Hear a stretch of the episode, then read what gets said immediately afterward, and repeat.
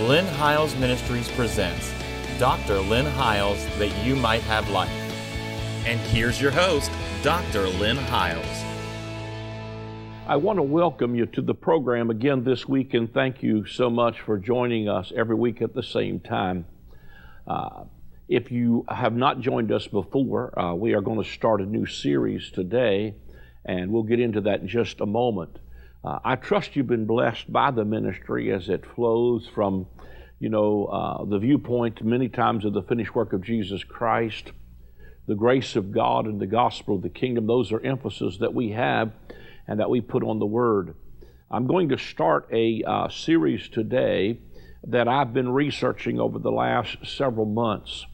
I was reading in the front of my uh, Bible, you know, where it describes like uh, it tells you what books of the Bible are about, and I was looking in the front of my Bible concerning the book of John, and in the very first part of that that describes the chapter, uh, there's several things that I want to mention about it. It is first of all, uh, he uh, he said that there were seven times in the book of John that uh, John would describe something that Jesus said that I am. I am the light of the world. I am the bread of life, etc. We're going to get into the seven I ams of Jesus over the next several weeks. Let me say quickly, though, before we get into the Word, that uh, if you don't set your DVR and get all of these, you can uh, certainly go to our YouTube channel. We have a lot of people that are following us on YouTube, and uh, we archive everything we air on YouTube so that you can watch it on demand at, at your leisure. We also put up the audio portions of this on iTunes, and we also put it up as an RSS feed. Now, the easiest way to do that, of course, is to go to my website, which is the address is on the screen there right now. And if you will type that in, uh, uh, my, my, web address, the opening screen will have a video of uh, the most current television program that we have aired. If you tap on that, it will take you directly to our YouTube page.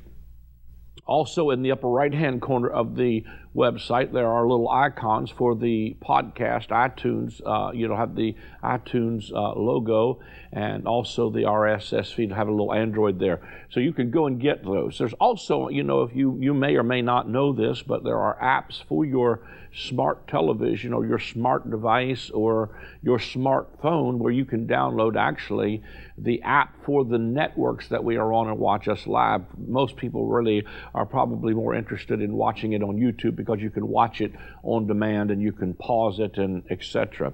But uh, uh, you know th- those are ways where you can get the word and you can get it while you're headed to work or uh, or whatever you, you are, are doing. I, I, I, so many times really love to listen to podcasts when I'm mowing the lawn or I'm riding down the road in my automobile and I'm traveling to a meeting somewhere. It gives me a, a time when I'm alone in my car just to uh, hear the Word of God. So those are available to you. We're doing that. Uh, so there's no charge for that. All you got to do is do that. Of course, if you ever feel, you know, that you're feeding from this ministry and you'd like to become a partner with us or you'd like to sow seed into the ministry, of course, that is what keeps us on the air.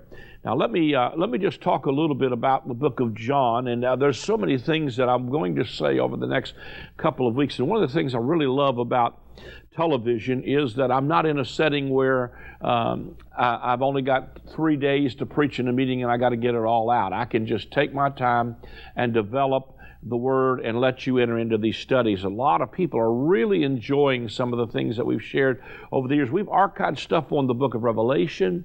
We have a playlist there for that. We have uh, one that people are really enjoying right now on the book of Hebrews. There's just, uh, you know, uh, all kinds of uh, uh, subject matter there that I believe will bless you if you want to get in the Word and, and of course, you know, uh, listen to it at, at your leisure.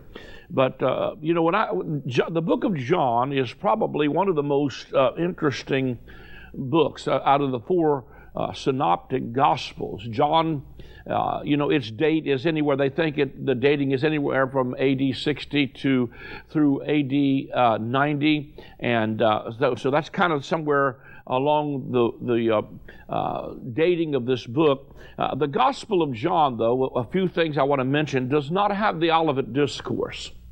It does not contain the Olivet Discourse. Matthew, Mark, and Luke all have versions of the great prophecies that Jesus gave in uh, Matthew 24, for instance, Luke 17 and 18, and in Mark's Gospel, where he talks about, uh, you know, uh, what I think is commonly referred to many times as uh, a prophetic last days scriptures. Now, I'm just going to take my time with this because I believe that one of the main things that I emphasize, that I emphasize, I'm sorry, uh, when I'm teaching the word is that audience relevance is everything. The timing, you know, I mean, we learn simple things when we're in school like who, what, when, where, and why. But sometimes we jump into these scriptures and we read them out of the context of the backdrop of what would have been the understanding of this first century. For instance, Matthew was a book, Matthew, Mark, Luke, and John. Jesus was really focusing on a Jewish audience. The, the, gospel had not really yet been carried to the Gentiles while Jesus was talking about it being taken to them. They were still in the final days of Israel having opportunity to come into the new covenant promises of God and to receive their Messiah. Uh, and so, but when he begins to teach some of these things, for instance, in the Olivet Discourse, and he says things like this, he's standing, first of all, in front of all the beautiful buildings of the temple in Matthew 23. And he says to that generation standing there in front of them, he said, he said to them, O Jerusalem, Jerusalem, and you that kill the prophets and stone them that are sent to you, how oft I would have gathered you under my feathers as a hen doth gather her chicks, but you would not. Therefore, your house is left to you desolate. And so Jesus is literally weeping over natural Jerusalem, and that's the backdrop of it. And he says to them in Matthew 23 that the things, uh, they, you that kill the prophets and stone them that sent to you, he said, upon this generation, will come all of the, you know, all the judgments that he declared that would come upon them. Uh, he said will come upon this generation. He was not talking to our generation. He was talking to that first century audience, telling them that generation was the ones that would suffer all of the judgments that were about to occur. If you read many of the parables, almost started to talk about the parables today, but I really haven't done all the research I want to on all the parables. But one of the things that he does is he gives a parable, uh, just just a, a, few chapters, not just a few, but probably even I think Matthew 22 to 23, somewhere through there, where he talks about a certain man let out a vineyard. And he let it out to husbandmen. And uh, he said, then he sent servants to see how the vineyard was going. And some of them, he said, of course, they stoned. Others they uh, put out of their company. Some they put to death. He said, but last but not least, the owner of the vineyard said, I'm going to send my son. Surely they'll receive my son. He said, but they killed the son of the owner of the vineyard. He said, What do you think is going to happen to those wicked husbandmen? He's going to take the vineyard and give it to a nation producing the fruit thereof. Now, he's clearly talking about uh, the nation of Israel having become so apostate and rebellious that now they are at the point where um, it, it, it's, it's lights out for them. God was about to give this, He's offering it to the Gentile, or, or I'm sorry, to the Jews first. And when they are about to reject Him, Jesus is weeping over this city because they're the ones who literally killed the prophets and stoned them that were sent to them. And even when he talks about the vineyard, I'm getting way ahead of myself because I'll probably take a bunch of programs to talk about this. Because one of the things Jesus says in John is, I am the true vine. Now, what he's saying is, in contrast, you thought you were the vine, but I'm telling you that I'm the true vine. And so, what all of these I ams of Jesus is he's saying this in contrast to something. In other words, I am the true vine because you thought Israel was the vine. We'll get into a lot of scriptures about that. Jesus later says, I'm the vine, you're the branches. And he talks about every branch that doesn't produce fruit is going to be cut down, thrown into the fire. That actually happened to, uh, to uh, natural Israel in AD 70 at the destruction of the temple. Now, I don't want to get sidetracked too much yet on the true vine, except to say the reason in my opinion, this is probably my, my opinion, uh, but not just mine, many other people's opinion. But the, uh, the reason that John, the book of John, does not have the Olivet Discourse is because John wrote the book of Revelation, and in my opinion, the book of Revelation is John's expanded version of the Olivet Discourse. If you read Matthew 24 and the prophecies that Jesus gave in Matthew 24, he starts out by standing in front of all of these beautiful buildings of the temple and he begins to say to them, Do you see all of these things? I mean, he's literally standing in front of that natural physical temple and he's in the temple court there. He's looking from the Mount of Olives and he's saying to them, Do you see all these things? Not one stone will be left on another that will not be thrown down. And he says, then, you know, he begins to prophesy several things that would happen.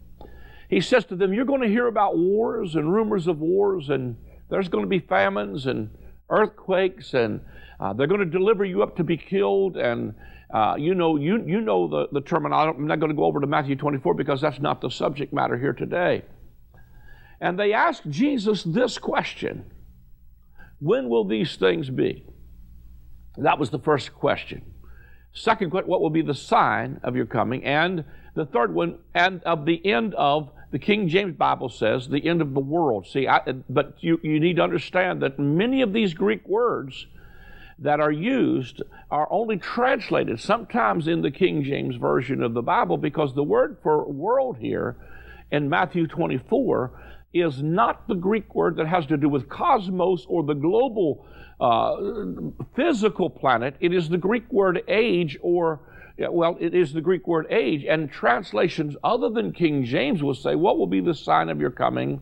When will these things be? And when will be the end of the age be? Now, that makes a huge difference. If you study, if you look at Young's literal translation, if you look at most every other translation, they will say end of the age. Here's where our problem sets in. Is we grab that and we think in terms of end of the world stuff, and we think that's something here in our future when the, whatever president is in power that we don't like, we think the end of the world is near. And I, I don't know about you, but I've become wearied with uh, prophecies of end of the world stuff that continue to not pan out. Now, I, I'm sure that these guys that teach some of that are doing the best they can with what they know. And I, you know, I was raised under that until I began to realize wait a minute, hey, the context of this is not talking about the end of a global situation, it's talking about the end of an age. And if we don't understand that it was talking about the end of the age of the law, that's why we're still 2,000 years and counting into the new covenant, trying to bring a mixture of both Old and New Covenant. And so, even as Jesus begins to declare in the Gospel of John, I am, he is saying it in contrast to what they thought was the true light. In other words, you know, in several places here, he says, for instance, I am the light of the world. I am the bread that came down from heaven.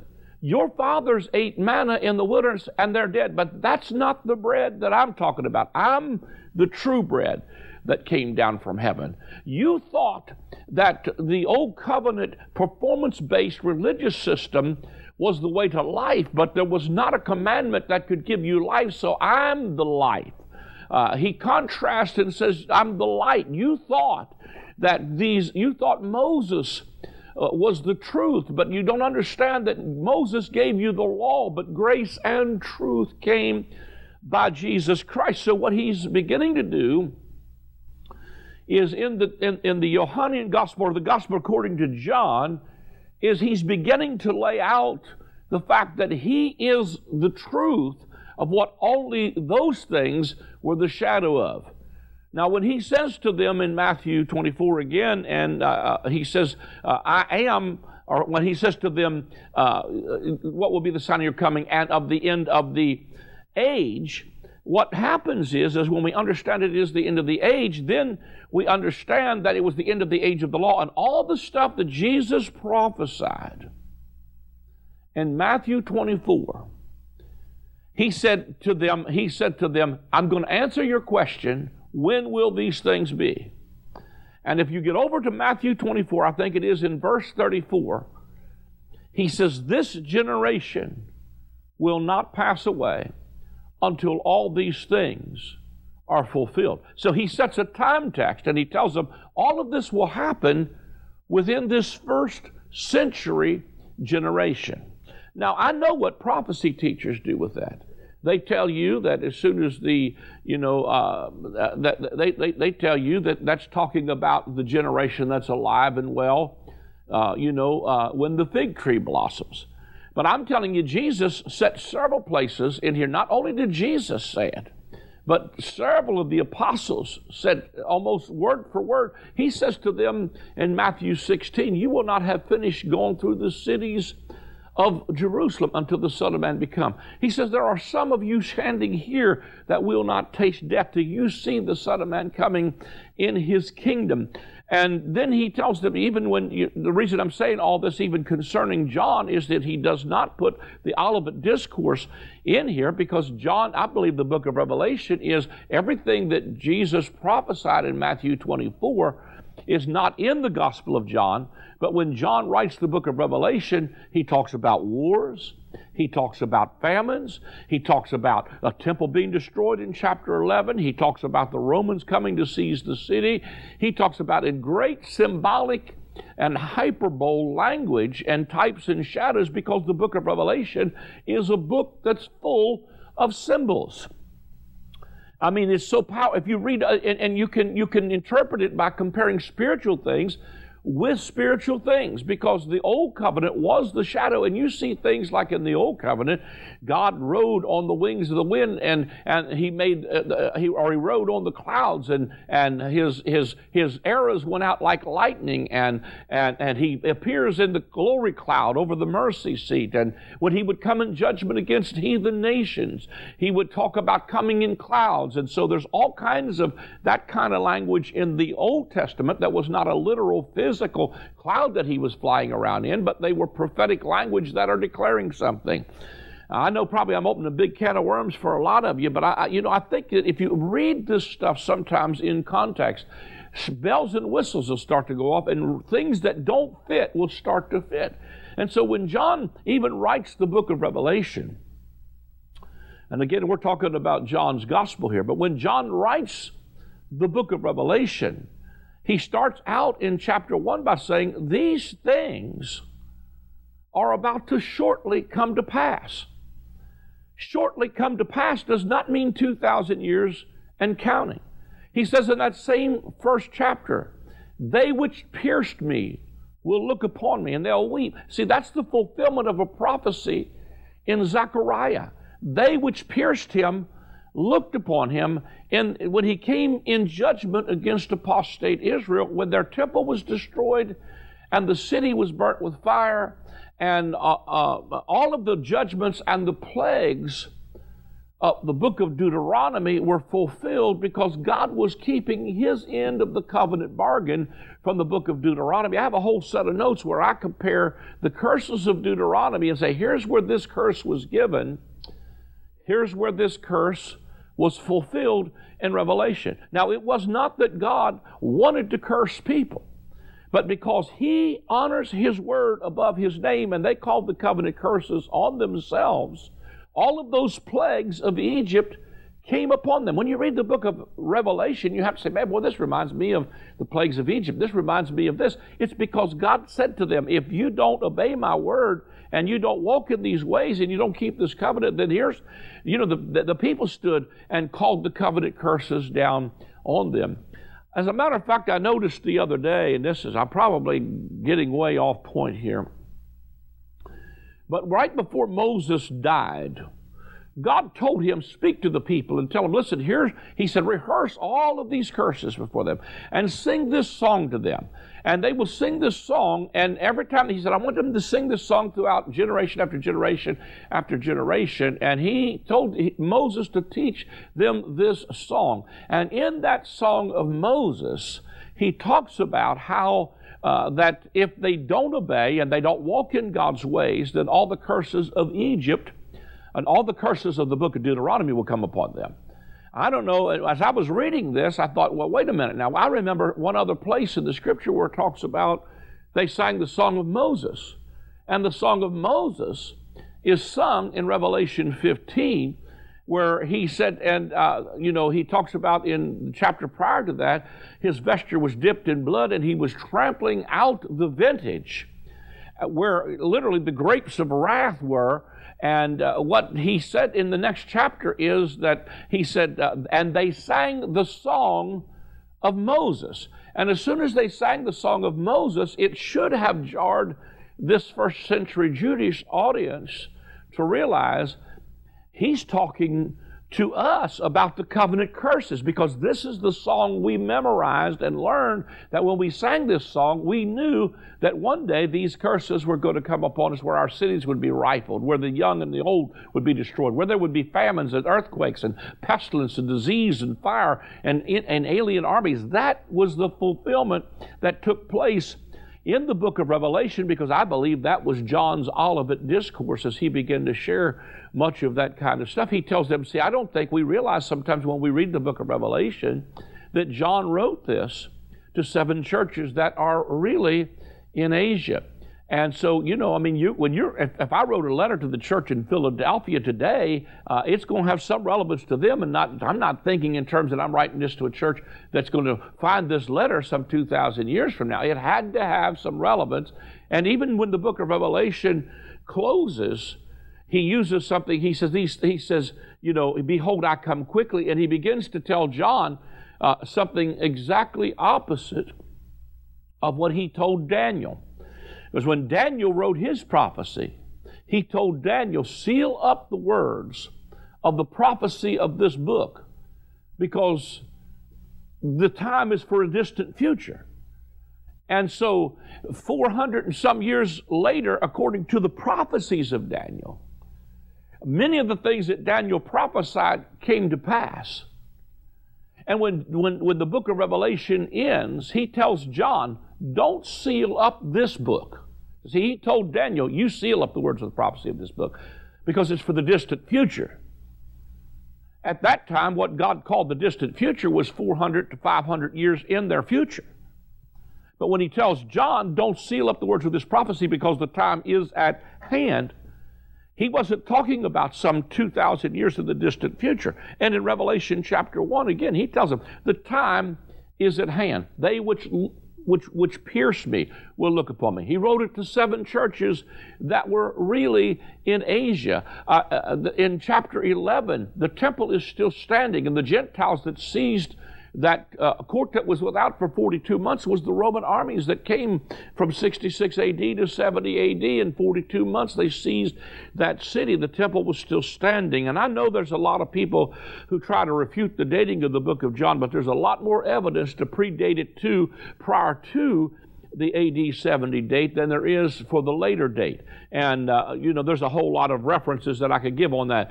Uh, but if you just simply read it with that in mind, you might begin to just take a look at it. That's the reason I believe that the Olivet Discourse is not in the Gospel of John, is because John was the one that wrote this, uh, that wrote the book of Revelation, and his probably was the most expanded and detailed and closer to the fulfillment of any of them than anybody because John lived to be the longest. And, and, and interestingly enough, Jesus prophesied, or he said to John when he was prophesying to uh, the disciples of things that would happen to you, he said, What will you if he tarries till I come? He was talking to John. And John did, in, in light of, when he came in judgment against apostate Israel, now, uh, you know, there's so much to say here without so little time. But when he came in judgment against apostate Israel, John was still alive. Now, I think where some of our problem is, is we get bogged down in the fact that we think uh, about his coming as being just one event. And I do believe that there was a, an event that occurred in the first century where there was a coming in judgment. But I also believe in the synthesis form of understanding, and that is that Jesus continues to come. He shows up in our services. He lives in our lives. He could walk through a wall. Uh, he did several times throughout the scriptures. So we're not going to get into the eschatological side of it as much. I would encourage you to go listen to my Revelation uh, uh, uh, playlist if you'd like to get into greater detail of that. I'm simply introducing this book today to tell you that John's gospel is he's making contrast between what you thought was the light was not the light. Jesus was the light. He uses this terminology, I am, because he's identifying himself as, as being part of the human and divine, because in the Old Testament, when Moses said, Who must I say sent me? He said, You tell them, I am sent you. And when Jesus says, I am, he was identifying with the divinity, that he was in fact the Son of God, and that he was the living Word. He was the light, he is the life, he's the bread, He's the resurrection, uh, and we will get into all of these as we get down through here uh, a little bit further into our uh, into our study. And so, what he does then, you know, is that I hope I've made sense with that. And then this book also is uh, probably the most powerful case. Let me just read this from my notes. It's probably the most powerful case, and of all uh, and all the Bible for the deity of the incarnate Son of God. The deity of Christ can be seen in his seven I am statements. On certain occasions, Jesus uh, equates himself with the Old Testament I am or Yahweh. John also emphasizes that he was the Word, that is, he's the Logos. John also emphasizes that the Word was made flesh and the humanity of Jesus is emphasized. Remember that in the later epistles of John, he is referring to the Gnostics who do not believe that Jesus had really come in the flesh. And John states in his epistles, Our eyes have seen and our hands have handled the tangible Word of God, which was Christ. He is both human and divine. He was very God and very man, and as such, we must emphasize both his humanity and his divinity. That is what he did. That is what he did as God and what he did as a man in union. Hallelujah. We're just about to run out of time, but we're, this is going to be an interesting study. Set your DVI, DVRs and tune in every week. Let me say, if you'd like to help us be able to stay on the air, call the number on the screen. You can sow seed via credit card, or you can write to the address that'll come on the screen with check or money order, or you can go to the website address, and there is a place where you can give uh, with your credit card or your debit card. Consider becoming a monthly partner with us and helping us reach the world with the gospel of Jesus Christ. Thank you for tuning in again this week. The word repentance means to change your mind. The message of John the Baptist and of Jesus was to repent, for the kingdom of God is at hand. The kingdom of God is accessed by a change in our thinking.